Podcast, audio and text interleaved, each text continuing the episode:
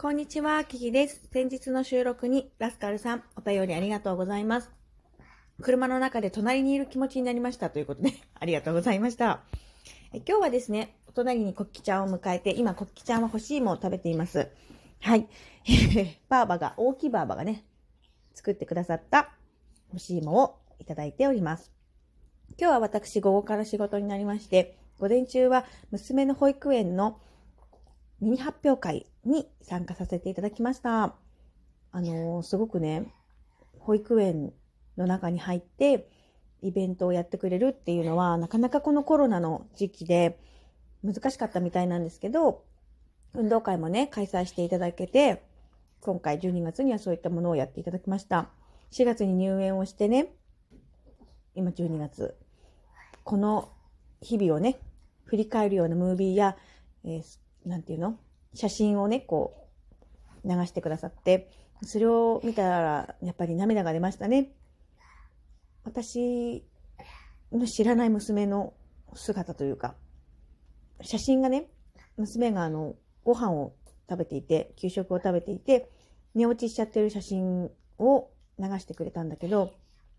なんか、そういう話に今日途中で寝ちゃいましたっていうふうに連絡書に書いてくれてあっても、実際それを姿で見てるわけじゃないから、私はあんまり寝落ちをしている娘っていうのを見たことがなかったんですよね。で、まあ家でもまあそういうことはたまにあるんですけど、でも保育園でそういう姿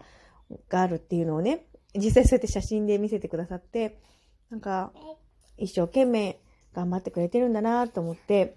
すごく涙が出ました。で、あと他にどんなことをやったかっていうと、一緒にこう手遊びをしたりとか、踊りをやったりみたいな感じでしたけど、やっぱり娘はね、私がいるとあまり踊ってくれないですね。まあ踊りも難しそうな踊りをやっていたのであれなんだけど、でもまあ、踊れるか踊れないかというよりは、きっと嬉しいんだろうなと思って、いつもいない空間にね、お母さんがそこにいる、お父さんもそこにいてくれるっていうのが、もう本当に多分、肌で何かを感じてくれてるんだろうなっていうふうに思いました。だからね、あの、踊れなくたっていいよね。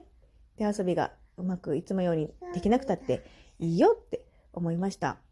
これからね、ちょっとずつ私もそういう風な子供との遊び方ね、その、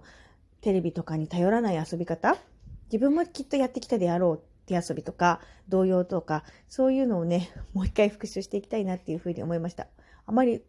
歌えないかもしれないから、うん。なんか子供と一緒にね、やっていきたいなっていうふうに思いました。そして先生方もね、本当に若い先生方が活躍をされている保育園なんですけれども、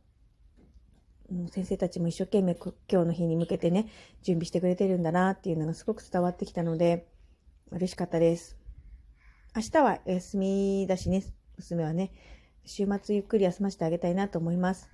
とても今まずい薬を飲んでます。中耳炎のまずい薬を飲んで頑張ってくれているので、あのゆっくりね、してもらおうかなというふうに思います。日々のね、成長を私も心に刻み、そして写真に残し、アルバムに残し、いろいろね、やっていきたいなって思います。やっぱりね、何気ない日常が宝物なんだなっていうのを、すごく娘を通じて感じることができました。何回いい一日でした。そしてすごくいい涙を流せたなと思いました。最近あなたは何か涙を流すようなことはありましたでしょうか？